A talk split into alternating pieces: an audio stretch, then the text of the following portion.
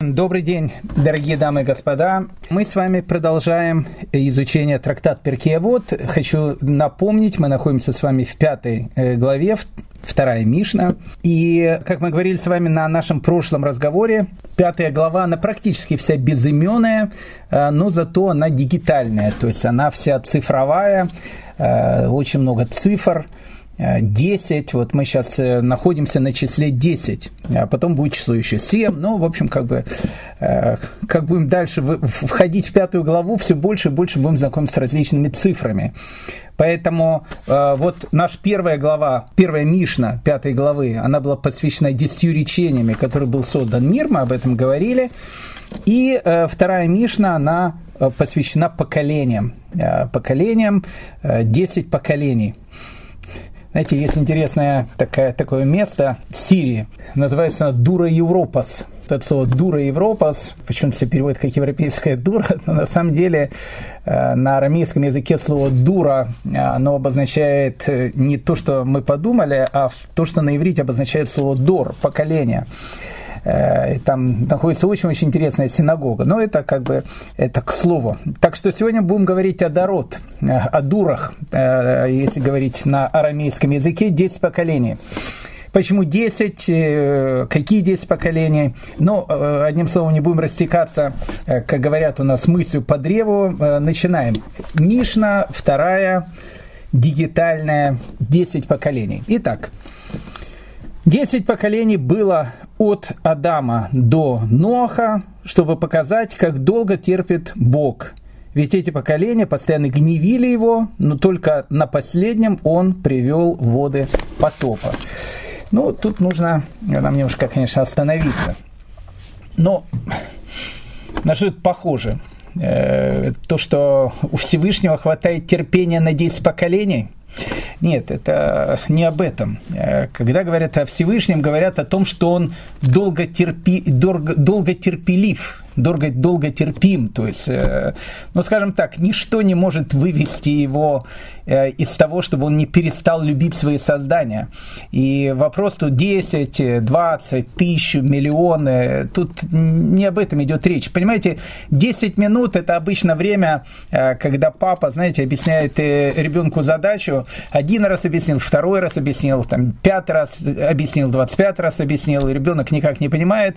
Папа говорит, так, все, 10 минут прошло, хлопнул по столу, говорит маме, сама объясняет этому Аболтусу, не могу с ним, в общем, как-то э, заниматься. Поэтому, э, ну, как бы у папы такое может быть, у, у, такого нетерпеливого папы, у нормального папы такое тоже не будет. Но у Всевышнего такого быть не может, э, потому что, ну, у Всевышнего нет понятия времени, почему именно 10 поколений. Почему, почему написано, что Десять поколений было от Адама до Ноха, чтобы показать, как долго терпит Бог. Пока Всевышний э, сказал о том, что все, в общем, закрываем лавочку. И наступил всемирный потоп. Тут мы подходим с вами к одной очень-очень важной мысли. Э, я бы даже сказал бы, принципиально важной мысли, о которой, конечно, стоит нам поговорить. Вы знаете, Всевышний, он э, терпит плохое поведение человека до той минуты, пока человек может измениться. Это очень важная мысль такая, вот подумайте только. Знаете, человек может быть плохим, э, человек может быть, э, ну, не знаю, делать какие-то плохие вещи или еще что-то, но что-то есть еще в нем, то, что мы называем, ну, какая-то, не знаю, капля совести еще, какая-то в нем осталась. Ну, что-то в нем осталось хорошее, ну, маленькое, может быть, что-то. Благодаря чему он как-то, не знаю, придя домой э, поздно вечером, стукнет себя по, по, по голове там, э, кулаком, не знаю чем, и скажет, как я живу, как я живу, что я вообще делаю в этой жизни. И, ну, в общем, человек начнет делать шуву. Только, э, пока у человека остается возможность измениться, даже если он ведет себя очень и очень плохо. Всевышний терпит. Ну, хотите примеры? Их есть у нас. Вы знаете, иврит, язык очень такой, э, ну, богатый. Мы с вами уже говорили, знаете, в, у народов Севера у них есть огромное количество разных слов для оттенка для того, чтобы писать оттенок снега. У нас снег, он белый, а, так как они живут в снегах, и вот у них снег – это их основная, наверное, мудрость, которая есть вокруг них. И вот у них есть огромное количество там слов для того, чтобы писать какой бывает снег. Э, у евреев есть огромное количество слов, которые объясняют, что такое мудрость. Э, это тоже понятно. Но как э, это ни странно звучит, есть у евреев ну, как минимум три понятия, которые обозначают воровство, которые обозначают что-то плохое. И каждое из этих понятий, оно как бы известно, но это очень интересная такая вот вещь, которая нам если мы ее сейчас с вами правильно рассмотрим, откроет глаза на многие-многие вещи и в нашей жизни, и вообще в том, что происходит вокруг нас. Э, есть такое слово у нас «ганав». Э, ну, слово, как перевести слово «ганав»? «Ганав» можно перевести как «вор». «Гнева» – это воровство. Ну, что такое «ганав»? Э, «Ганав» – это вор, который такой вор Штирлиц. Ну, как, э, не в смысле, что он разведчик, а в смысле того, что он такой, ну, знаете, такой вор-домушник. Э, ну, он, скажем так, никогда не, не залезет кому-то в квартиру, э, если будет знать о том, что там кто-то есть. Он будет там вызванивать, высматривать, уехали на дачу жильцы этой квартиры, не уехали. И как только понимает о том, что можно как-то своровать, он тихонечко раз и, в общем, сворует. Или такой, то, что называется вор-карманник. Э, ловкость рук и, и никакого мошенничества. Искусство такое. Человек э, подошел, э, кому-то засунул руку в карман, выхватил кошелек и тихонько ушел. Человек, а, кошелька нету. То есть вот эта вещь, которая называется у нас гнева, воровство. То есть ганав – это человек, который ворует, он вор. И, как говорил один каббалист, он вор и должен сидеть в одном известном каббалистическом фильме. Так вот, э, э, вот слово «ганав» – это вор, но вор, который э, отбирает что-то, э, ну, как бы, э, ну, не то что тайно, но чтобы его никто не поймал. В этом смысл его профессии. Это «ганав». Э, есть вторая категория таких товарищей, э, их называют газланы – газланы делают ту вещь, которая называется газланут. Ну, на современном иврите газланут, наверное, переводится как разбой э, или, ну, или тоже грабеж. Э, вот газлан и газланут это, это не ганав. Ганав это вор такой домушник такой или карманник. А вот э, Газлан это, в общем, разбойник. Ну, как бы грабитель с большой дороги, который встретил человека э, на темной улице, никого там не видно, выхватил нож, говорит, либо деньги, либо жизнь. Человек говорит, конечно, деньги, и все, он забирает деньги, и, и, и все. Ну, то есть, ну, как бы... Э, Газлан отличается от Ганава тем, что э, он как бы действует открыто.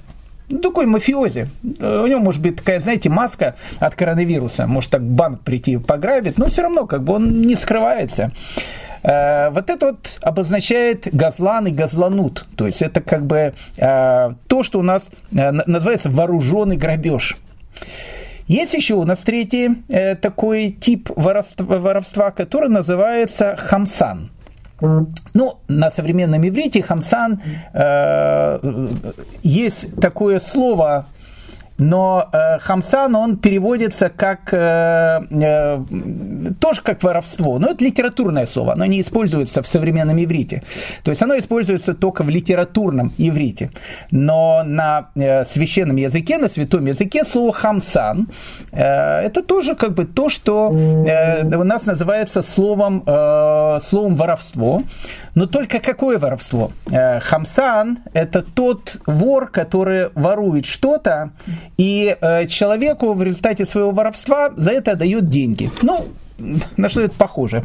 Ну вот, допустим, идет там человек, э, увидел его там э, Хамсан, у него видит хороший там мобильный телефон. Он к нему подошел, э, взял ему там по голове, не, не дает ничего, не грабит, и в карман не залазит, просто берет, отбирает его, говорит, сколько телефон стоит? Он говорит, да, я покупал его там, за, там не знаю, там полторы тысячи шекелей. Он отсчитывает полторы тысячи шекелей, дает ему и уходит.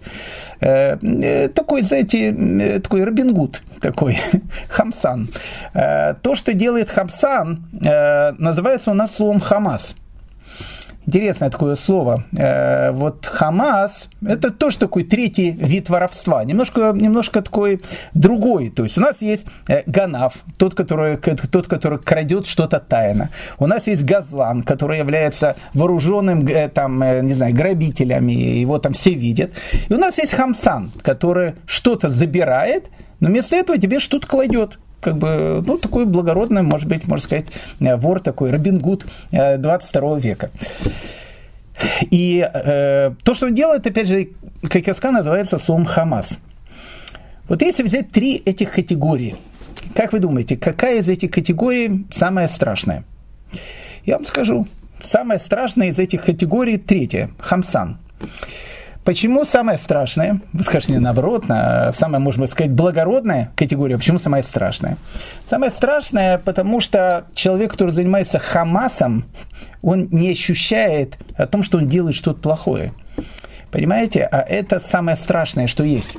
Помните, мы говорили с вами о том, что Всевышний, он терпит человека до тех пор, пока у человека остается еще в глубине души что-то, а, э, благодаря чему он может измениться, он может сделать шуву, он может раскаяться, может сказать, что я делаю что-то неправильно.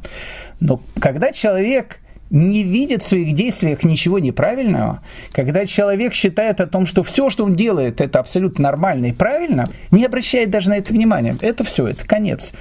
С таким человеком э, говорить уже не о чем. Вы знаете, э, у нас есть такой закон. Э, запрещено человеку говорить о себе лошонара ну, как бы э, злословить на самого себя запрещено. Но, э, знаете, я по, по, по, немножко по э, засловию на самого себя в качестве оправдания это было ну очень давно, очень-очень давно.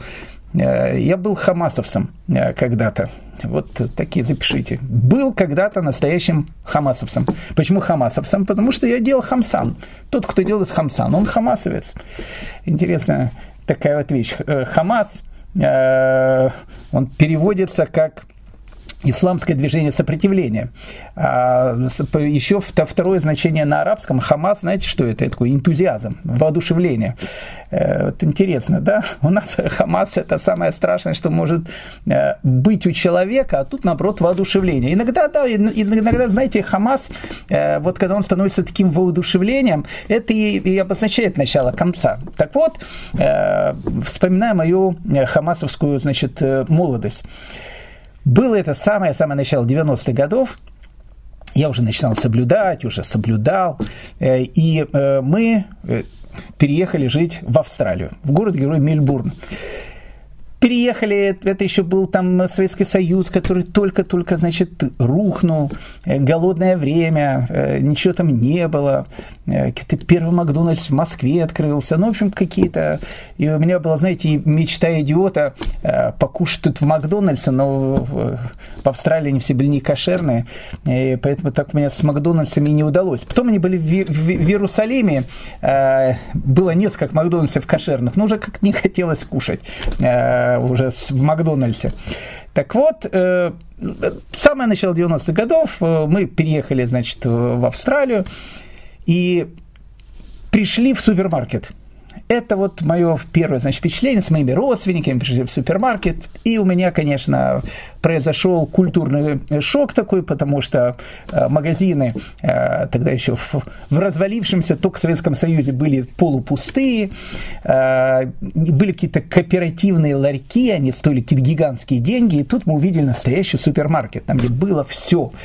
И я понимаю, что я вижу все, э, но купить не могу ничего, потому что это все было не кошерное, а мы уже э, тогда с моей сестрой э, начали соблюдать кашрут, и потом мои родители уже начали соблюдать кашрут. Ну, не суть важно.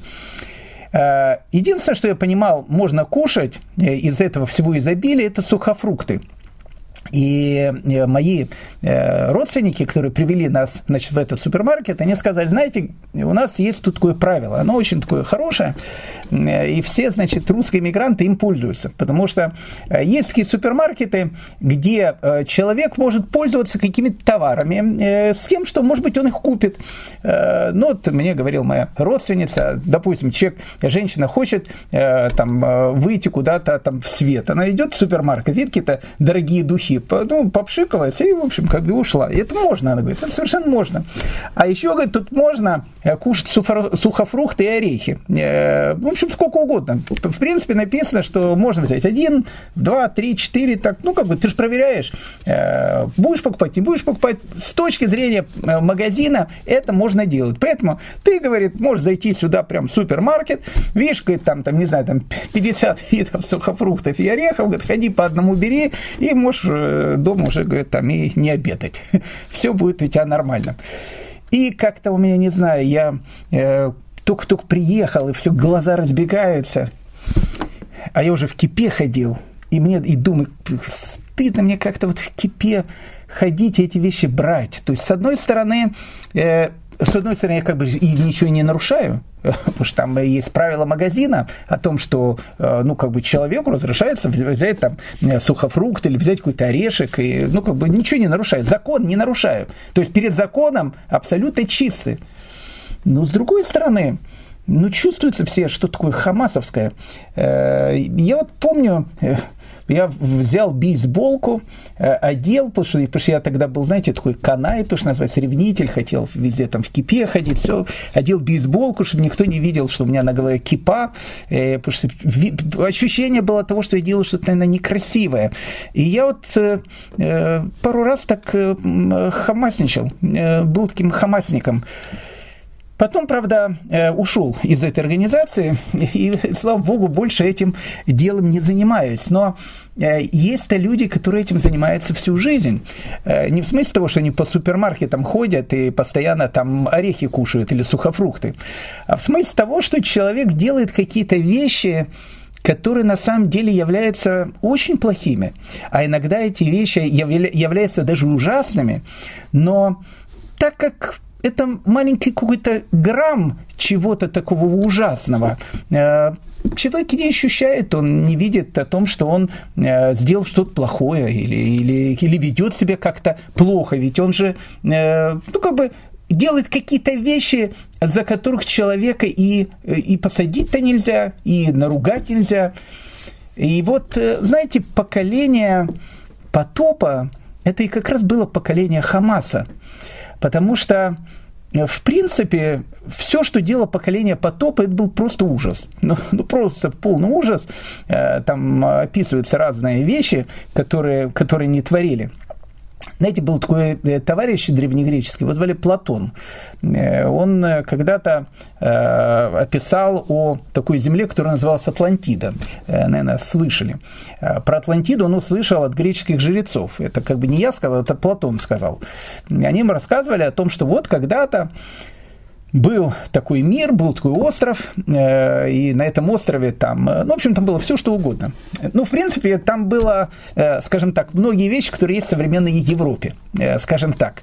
А, а многие вещи, которые в современной Европе есть, там не было. То есть они просто даже могли даже и не додуматься до тех вещей, до которых может додуматься извращенное человеческое сознание. И вот жили они очень-очень плохо это говорю, опять же, не я, это говорит Платон. А, и потом, в общем, как бы пришли воды, и, в общем, Атлантиду э, утонула, э, и в честь него и назван Атлантический океан, омывающий Соединенные Штаты Америки. Э, ну и другие страны. Так вот, вопрос тут в том, что может, это была последняя капля, благодаря чему эта Атлантида утонула. Атлантида это же есть, как бы, это же есть история про потоп. Вы знаете, в моей э, юности э, у меня была даже такая работа, я ее написал, даже опубликовал. Давно, правда, это очень было, где я взял э, истории различных народов, различных культур, начиная там, не знаю, от эскимосов, заканчивая там аборигенами Австралии. У каждого из них есть история про потоп. Э, и у меня была э, такая вот идея, пытался сказать, что если разные народы, которые живут совершенно в разных культурах, никогда друг с другом не соприкасались, говорят одну и ту же вещь, они говорят о том, что произошло, то, что есть в человеческой памяти. Но, опять же, это не суть э, важно, это не тема нашего сегодняшнего разговора. Так вот, вы думаете о том, что э, Атлантида, это, это вот мы говорим о, о, о поколении потопа, называя это как угодно, так ее назвал Платон, э, когда произошел Мабуль, вот эта вот глобальная катастрофа, в результате которой выжил Ной, Нох и э, трое его там сыновей, их жены и жена Ноха, э, вот они единственно выжили. Ну и животные, каждой э, твари по паре, так, так говорится. Так вот, в результате чего он произошел? В результате вот этих э, безобразий, которые там были? Ответ нет. Потому что когда происходили вот эти безобразия, были люди, которые видели в этом какую-то мерзость, видели какое-то, что, что, что это что-то плохо. Ну, как бы человек делал что-то плохое, и вот у него в глубине души было ощущение, что ну, наверное, что-то тут вот плохое. Но, говорит наша традиция, э, вся цивилизация была уничтожена потопом не из-за этого, именно из-за греха, который называется Хамас. А Хамас – это форма воровства, которая, за которую невозможно наказать человека. И когда человек живет с этим Хамасом, то есть он постоянно такой хамасовец, э, ну, так, 24 часа в сутки, э, это становится частью натуры – он не ощущает о том, что он делает что-то плохое. А такой человек не может измениться. А когда человек не может измениться, вот тогда Всевышний э, говорит, надо эту лавочку прикрывать. Не в смысле того, что человека прикрывать как лавочку, а в смысле того, что ну, как бы надо э, приступать э, к каким-то серьезным действиям. Эта речь, кстати, не только идет о потопе. Вот, допустим, с дом, город-герой – с доми Амора. Все прекрасно знают эти города. Так вот, э, написано в, в Мидраше, ну, опять же, это известные такие вещи, о том, что э, там считалось преступление то, что э, ну, в нормальных обществах считается нормальным, э, и считалось нормальным то, что, ну, как бы, скажем, э, у нормального человека считается ненормальным. И, и в результате эти города были уничтожены. Спрашивается вопрос, а как-то понять? Ответ тут вот какой. Ответ тут заключается в том, что когда что-то плохое э, становится законом государства, и человек начинает жить по этому закону, он понимает о том, что это, ну как бы, ну это государственный закон. То есть узаконенное что-то плохое. И человек к этому привыкает, он перестает на это обращать внимание иногда, знаете, э, не то, что я такой антизападник и такой славянофил тут нашелся, этот э, Гдаль Шестак, э, но ну, как бы из песни-то слов не выбросишь. Не так давно мне звонит один из очень уважаемых членов общины, который я имею честь руководить. Очень уважаемый человек и очень хороший человек, такой, говорит, Равгдаля, вы должны там поговорить с э, одной, значит, с, с несколькими ребятами, это еврейские ребята, они живут там либо в Англии, или в Америке, я уже не помню, где они живут, э, может, в Америке они живут. Э, вы должны с ними поговорить. Но я, говорит, с ними приду, я не хочу вам сразу там говорить, вот мне интересна вот ваша реакция, Э, посмотреть на них, а потом я, в общем, как бы, э, там, не знаю, скажу, и вы, э, если вы подумаете о том, как это можно, как этому можно помочь, может быть, мы как-то сможем вместе это сделать. Люди вот приехали в гости, уже очень давно живут там, двое сыновей, это мои близкие друзья еще, там, не знаю, со студенческой юности. Ну, приходит э, с этими двумя ребятами, еврейскими ребятами, э, такие, говорят по-русски с акцентом таким, английским, шекспировским. И, ну, и никогда в синагоге не были, хотя живут, опять же, там, как им сказали, живем недалеко от синагоги, но никогда туда не заходили. Ну, ничего страшного, я им показал синагогу, рассказал, там какие-то всякие шутки, анекдоты начал им рассказывать. Ну, в общем, как-то двое таких ребят нормальных. Один такой в очках интеллигентный, второй такой высокий, без очков. Ну, в общем, нормальные ребята. Ну, поговорили мы с ними, э, попрощались. Я говорю, приходите к нам на шаббат. Они говорят, ну, мы, знаете, уезжаем на следующей неделе. Я говорю, ну, все-таки приходите, увидите, что такое шаббат. Э, не знаю, там, э, а, а до этого они мне рассказывают, что они ехали на Ямайку. Я говорю, слушайте, вы же ехали на Ямайку, видели там, там не знаю, там э, аборигены, там разные, там, ну, здесь ямайские там танцы и так дальше. Посмотрите, еврейские национальные такие танцы. Ну, тоже интересно. Ну, как бы поприсутствуйте на нашей Ямайке. Ну, как-то начал их убеждать, и все, и они ушли. Э, звонит мне э, человек, который их привел, и говорит, ну, что вы скажете, Равдали? Я говорю, ну, слушайте, ну, хорошие еврейские ребята, ну, вообще ничего не знающие, совершенно ассимилированные очень два хороших мальчика. Он говорит, в том-то и проблема, говорит, Равгаль, понимаете, говорит, что там один мальчик, а один девочка. Я говорю, как девочка? Я говорю, двое мальчиков. Он говорит, нет, тот, говорит, который маленький в очках, а это, говорит, девочка. Но, говорит, сидящая на гормонах. Э, и сейчас она, вот, вот как бы она сейчас стала мальчиком. Э, я говорю, как, как такое может быть? Это, это как? Он говорит, ну вот так вот, вот она э, в школе почувствовала себя мальчиком заявила это, и школа ее поддержала, и общественность ее поддержала, и на гормонах сидит. Ей лет 16-17, я, я не знаю. Но это же ужасно. Когда у меня сказал о том, что школа поддержала, я понял о том, что мы находимся в, в ситуации очень-очень серьезной. Э, понимаете, когда общественность в том, что происходит, перестает видеть кошмар, ситу... Э, то, то, что происходит, понимаете? Я говорю, а родители как? Ну, как родители, ну, сначала говорили, может, не надо. Она сказала, надо. Наоборот, и сейчас даже модно. Ну, они как-то тоже плюнули. Ну, сказали, ну, ничего страшного. Вот это и есть вещь, когда Всевышний терпит – Потому что когда беззаконие, оно становится как бы частью закона, получается, тогда грех исправить невозможно. Тогда и происходит то, что происходит. Поэтому долготерпелив ли Всевышний? Ну, конечно, долготерпелив. Десять поколений было от Адама до Ноха, чтобы показать, как долго терпит Бог – если бы мы, опять же, прочли бы про поколение потопа, там такие были вещи страшные. Терпел. Ведь эти поколения постоянно гневили его, постоянно гневили его. Но только на последнем он привел воды потопа.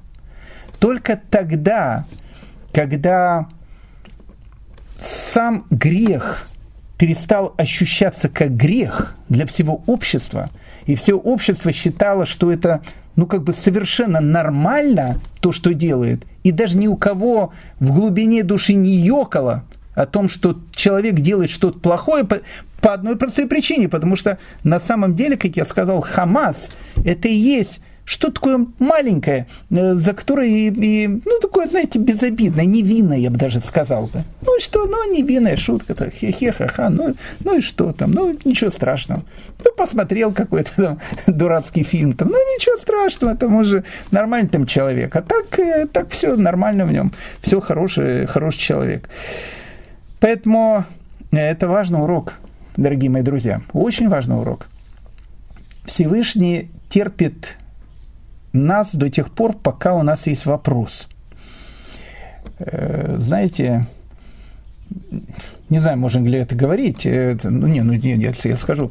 Э, если у меня есть какие-то вопросы, я очень часто советуюсь с Равбенсион Зильбером, э, сыном великого праведника, Э, моего учителя, ну, называя наглость моего учителя, хотя есть люди, которые были действительно у него настоящие ученики, я так э, сбоку припеку, то есть то, что называется Рафиска Зильбера, великого человека, Равбенсион Зильбер, э, необычный человек совершенно, о нем я могу рассказывать часами.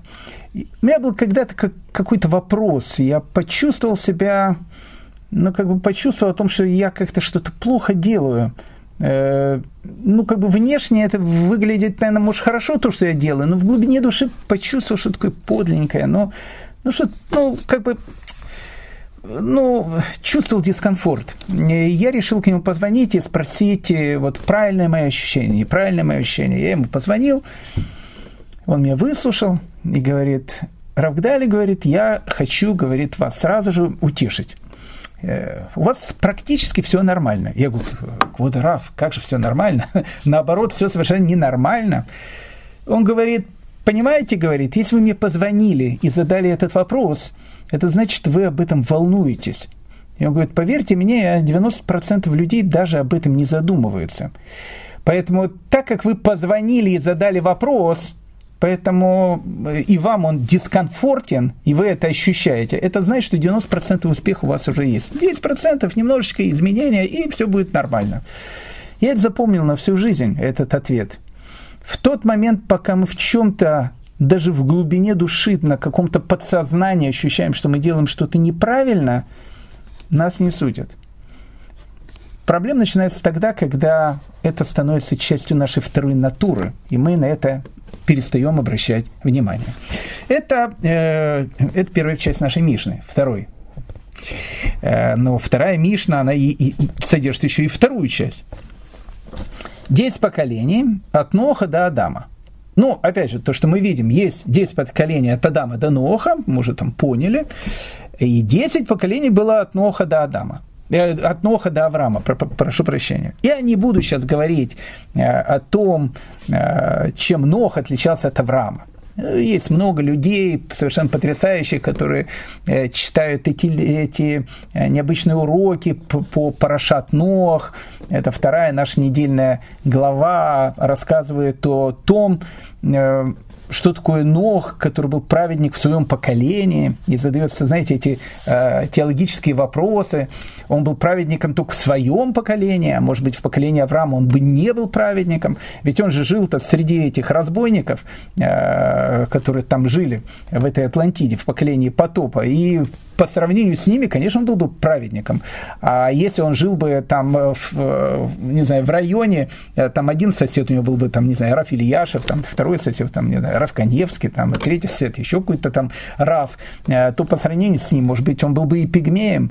То есть, что значит праведник в своем поколении? Или наоборот, если он был праведник среди таких бандитов, то, живя среди необычных людей, он был бы еще вдвойне праведник. Ну, много об этом идет обсуждений, об этом можно много говорить, но это не тема сегодняшнего нашего разговора. Десять поколений было от Ноха до Авраама, чтобы показать, как долго терпит Бог. Обратите внимание, как долго терпит Бог. Ведь все эти поколения постоянно гневили его. Получается, что и от Ноха до Авраама тоже гневили. Но только это был немножко другой э, вид преступлений. Если преступления, которые были в поколении потопа, они были слишком явные, э, и Хамас был, и, там, и какие-то разврат был, и еще какие-то ужасы были, смена полов там была. Я, как я сказал, в поколении потопов э, многие вещи, по которым живет сейчас современный мир, люди просто не додумывались. Марихуану не объявляли там лекарством. Давайте, давайте наркотик там лекарством объявим. Ну, как бы, и многие считают же это нормально. Ну, как, ну, нормально, что, что, закон, с точки зрения закона совершенно нормально, там, ну, там, э, а что?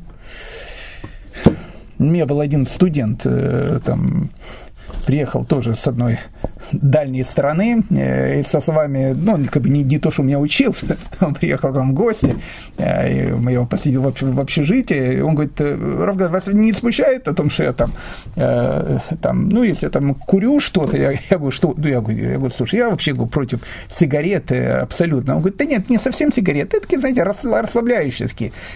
Я говорю, что расслабляющие? Он говорит, ну, такие, так, это у нас, говорит, можно. Это вообще даже не считается, как бы даже продают это.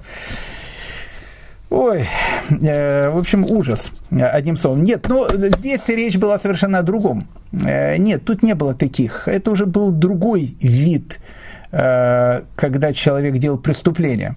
Мы сейчас поговорим немножко об этом. Но тут тоже есть 10 поколений. И тоже есть 10 поколений, которые Всевышний терпел.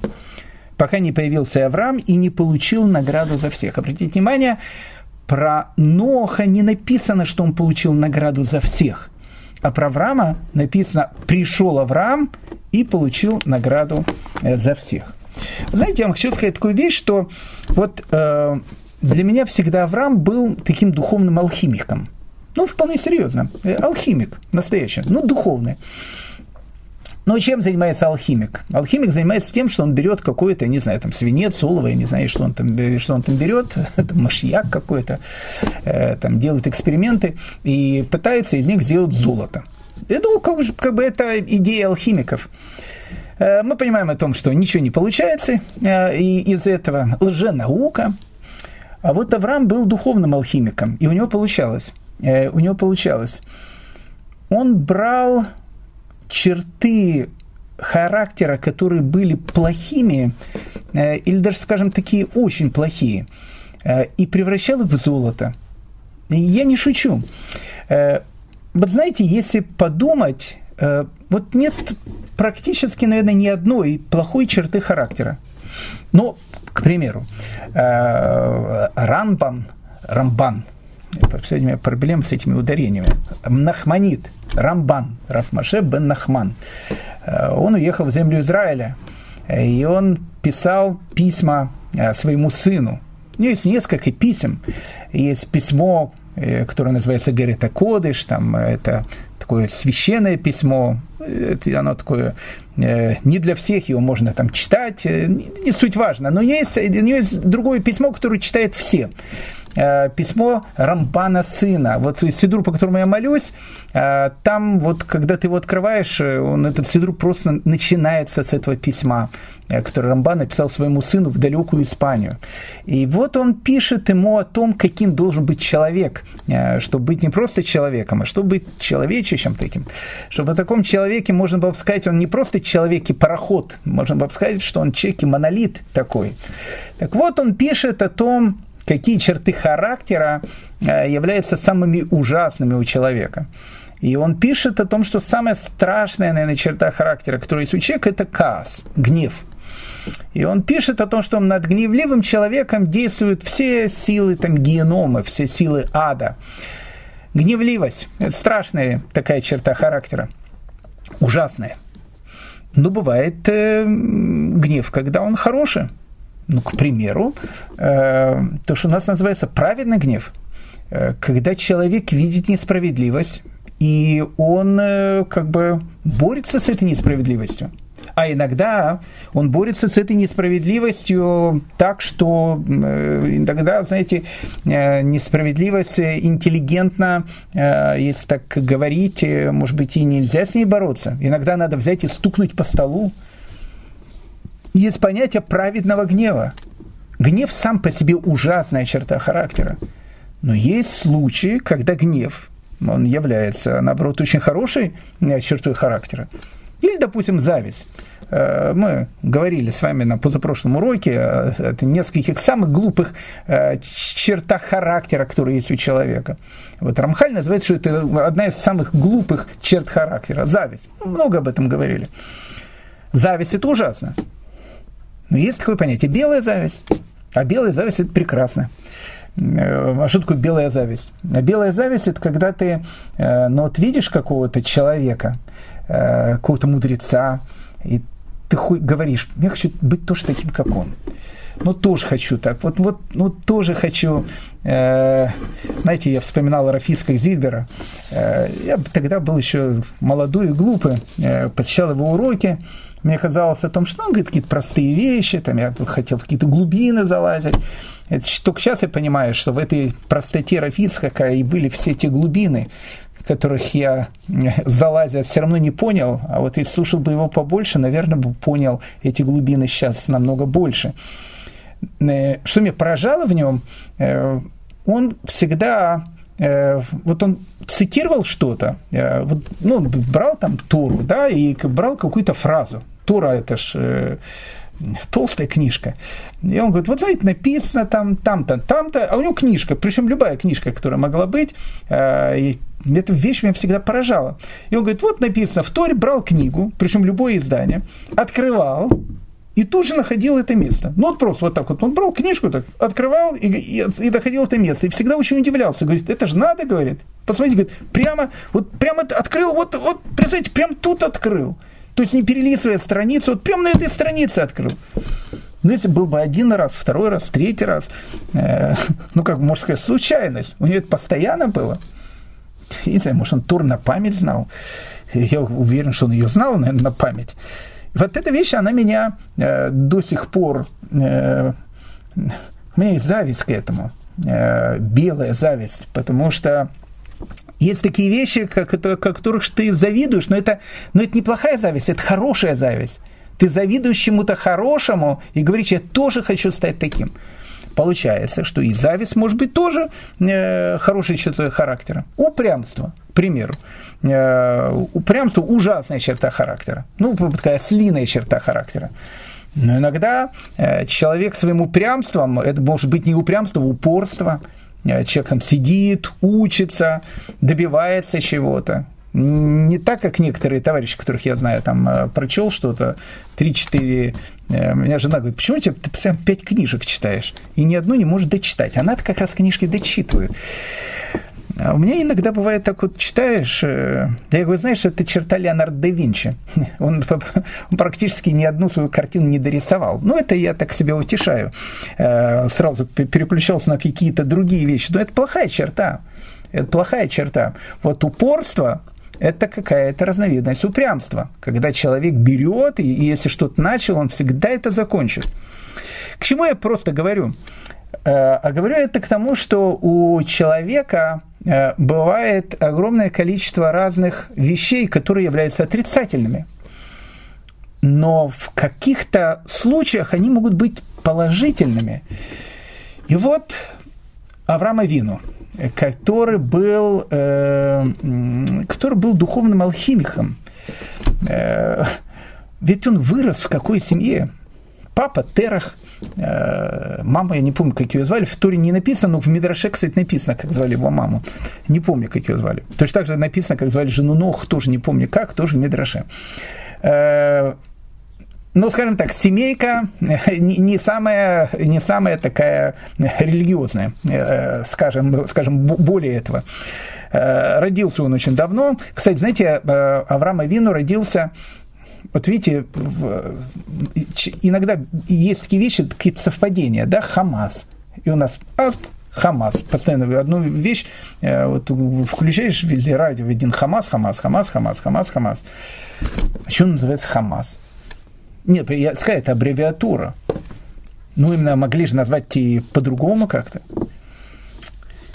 Всевышний, видимо, нам намекает о том, что как бы, пока мы этот Хамас в себе э, не исправим, он будет внешним, он будет внешним.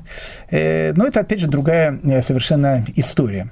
Так вот, к чему я просто говорю – э, Авраам Авину родился э, да, я начал говорить о совпадениях. Вот есть Хамас, да, вот есть Хамас, и, у, и у нас Хамас, да. Э, интересно, Авраам Авину родился в каком году? Э, по еврейскому летоисчислению. По еврейскому летоисчислению Авраам Авину родился в 1948 году от сотворения мира. А, если говорить от, то, что называется, до новой эры, если это перевести, по-моему, это выходит 1812 год, Э, до э, новой эры. Ну, то есть 4000 лет тому назад он родился, поэтому у нас э, то, что называется Ихус, очень-очень такой э, э, древний. Ну, в общем, предки наши давно очень появились. Так вот, к чему я просто говорю? 1948, да, соответственно, интересное. Я сейчас недавно там День независимости праздновали, есть разные отношения к этому празднику, но, но факт остается фактом. Так вот, к чему я говорю, что родители э, Авраама Авину, они были э, людьми, может быть, не облика такие очень моральными. Э, может, они хорошие были люди, но не жили в этом обществе папа, кем занимался папа Авраама Вину? Слушайте, если Авраама Вину выдавал бы сейчас своего сына замуж, слушайте, никто бы на религиозной улице с ним бы даже э, руки бы ему не подал бы. Кем был его папа? Пап был продавцом идолов. Ну, сейчас бы, сейчас, я не знаю, там, священником был, там, иконы продавал. Ну, в принципе, в плюс-минус. А, что, что самое страшное, что Авраам Авину в, в юности по, одно, по одной из теорий а, тоже этим занимался. Тоже там продавал, потом, правда, он а, начал задумываться, какие-то там вещи и так дальше. Ну, в общем, не, не суть важно.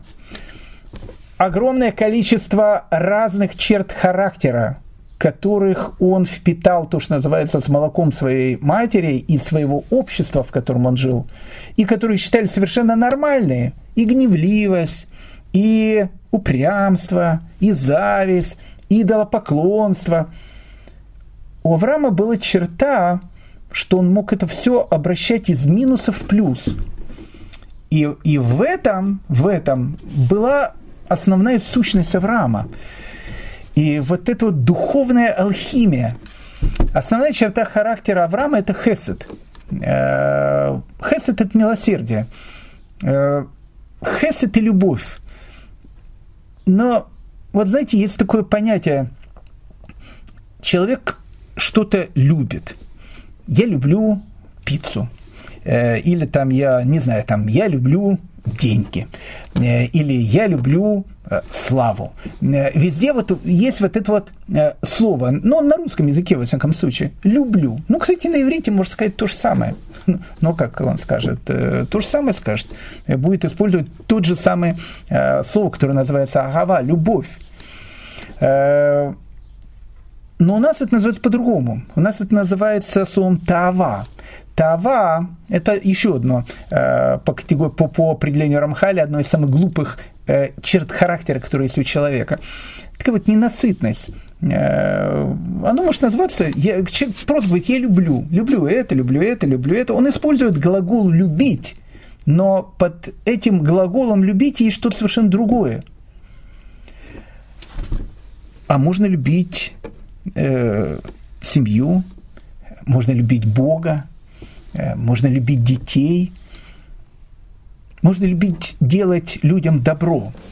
Ведь звучит-то по-одинаковому. И может быть чувство одно и то же. Человек что-то хочет кому-то, э, э, вот, вот, вот ему это нравится так делать. Но это совершенно разные вещи. Вот это был Авраам, который, понимаете, все э, поменял с минуса на плюс. И 10 поколений от Ноха до Авраама – Всевышний ждал. Но ждал он не то, что, наверное, он ждал от поколения Адама до Ноха, хотя там он тоже ждал. Но вот здесь вот от Ноха до Авраама э, ожидание это было, наверное, самым-самым таким сильным. Э, величайшая книга Рамхаля. Дера Хашем.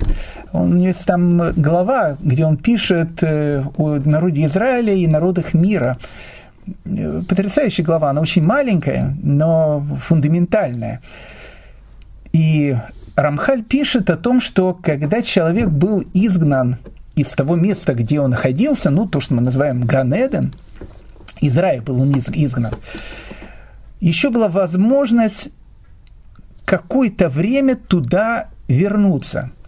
Но вот знаете, это на что напоминает? Вот когда э, пароход отходит от порта, и вдруг человек понимает, что он сел не на тот пароход, э, или сел не на тот автобус. И пока он только-только двинулся, еще, в принципе, крикнуть можно, остановись, я, ой, слушайте, остановитесь, я сойду, я не тут готов штраф заплатить, все что угодно, но я понимаю, что меня завезут в совершенно другую сторону. Вопрос, остановится, не остановится, это второй вопрос. Но когда прошло две минуты, три минуты, пять минут, десять минут, назад уже все меньше и меньше шансов вернуться. Так вот, э, когда человек ушел из Ганедена, э, Адам, когда Адам сделал свой первый грех, не будем опять же входить все, все эти вот вещи, была возможность того, что человечество вернется туда. А человечество, которое должно было произойти от, от Адама, оно должно было быть, как говорит Рамхаль, корневым. И опять же, не буду сейчас говорить, что это имеется в виду, о том, что вот он, она должна была быть родоначальником чего-то. И, и Всевышний ждал.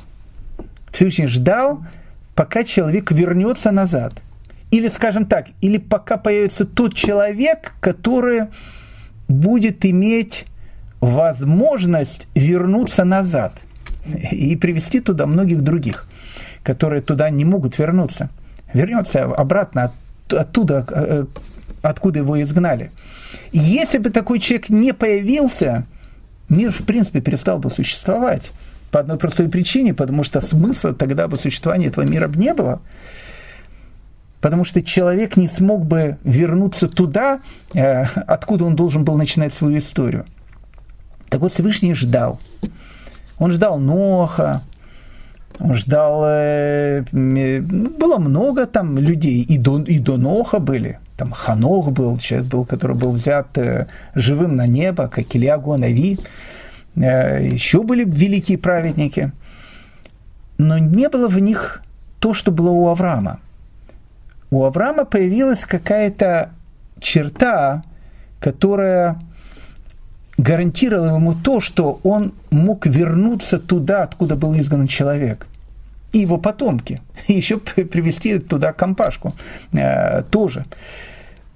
И вот это, это Авраама и произошел тогда народ, который, э, который, который называется еврейский народ, э, на котором э, так или иначе стекается, концентрируется вся мировая история.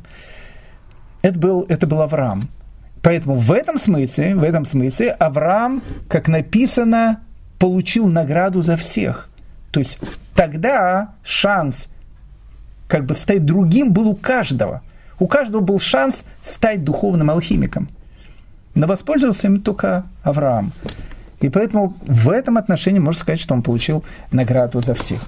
Поэтому, дорогие мои друзья, вторая Мишна, еще раз ее читаем. Э, мы ее уже как бы немножко поняли, немножко поняли, раскрыли одну из каких-то граней истины.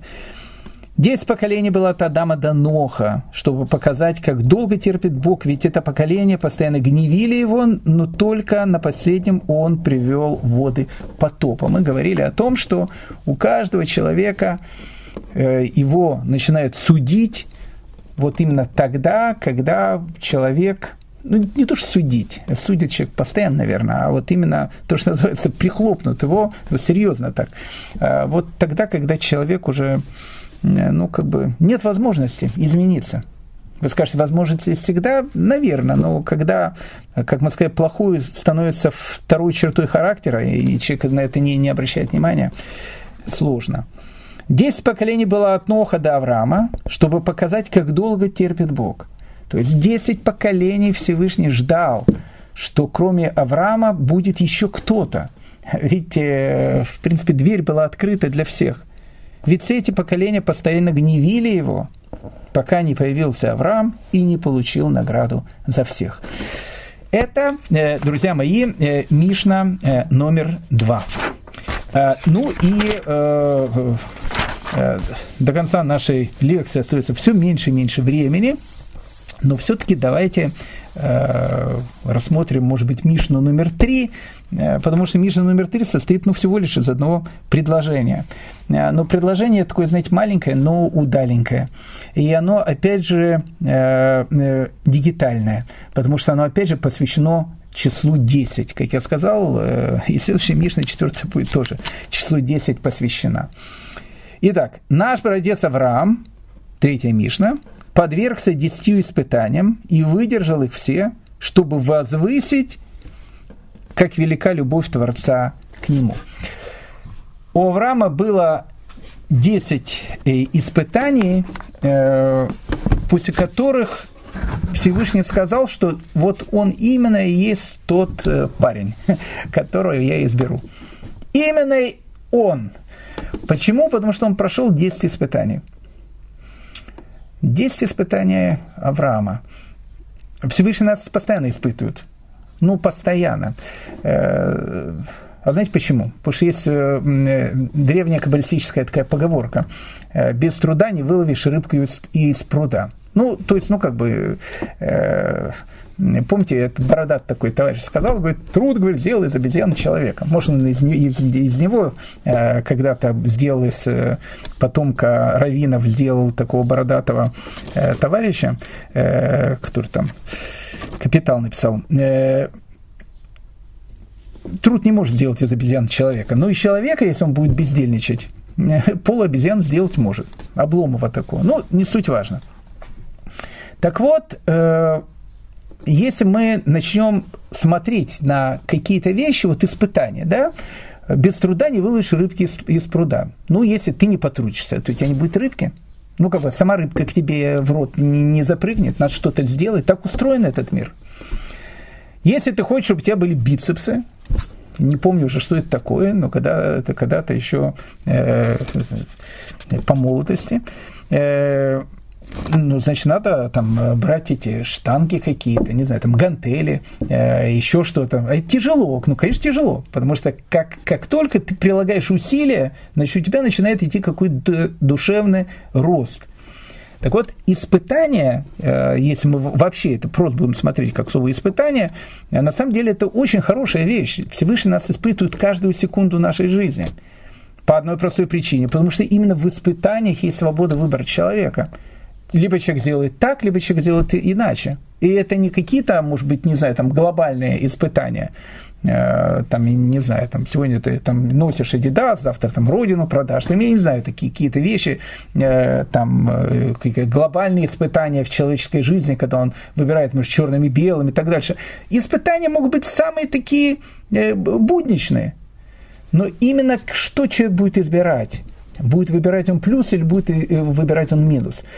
Выбирая плюс, человек будет получать в этой духовный бонус, ради которого он, в принципе, и пришел в этот мир – Поэтому в понятиях испытаний э, нету вопроса, э, потому что написано, десятью испытаниями э, испытывал Всевышний Авраама. Ну, возьмите любого нашего слушателя, знаете, вот за время нашего урока, сколько у вас было испытаний взять и переключиться, сказать, слушайте, что-то надоело, ну, уже, почему говорит какие-то эти вот вещи, надо переключиться.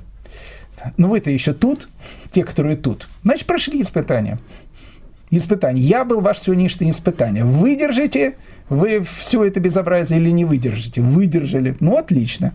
Значит, значит, уже испытания прошли. Поэтому, ничего себе, 10 поколений, 10 испытаний было у Авраама. Да у нас миллион испытаний каждую секунду. И написано, и всех он их прошел. И поэтому он стал Авраамом. Так я, может быть, тоже э, могу быть Авраамом. Ну, или любой из нас – что в этих десяти испытаниях было такого необычного, э, что написано, что их Авраам прошел, и благодаря им он стал Авраамом?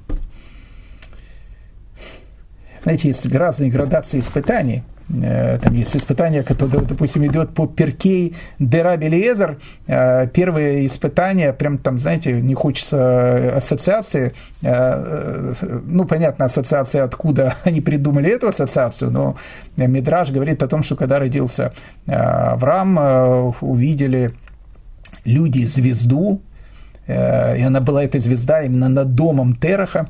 Потом мы видели, что эта звезда поглотила четыре других звезды пришли там к Немроду, сказали, у Тераха родился тот, кто, в общем, как бы повлияет на весь мир. Там, э, с точки зрения Перке де Раби это было первое испытание, потому что Авраама хотели убить в самом э, его рождении. А вот, допустим, с точки зрения Рамбама, э, первым испытанием э, э, Авраама Вину было то, когда Всевышний сказал ему уйти из города Ур. Э, тут вообще вопрос и возникает, а в чем-то испытание было? У него была жена, у них детей не было. Э, и он сказал, уйди из этого города в, другой город, я тебе дам все. И потомство там, и деньги там, и все.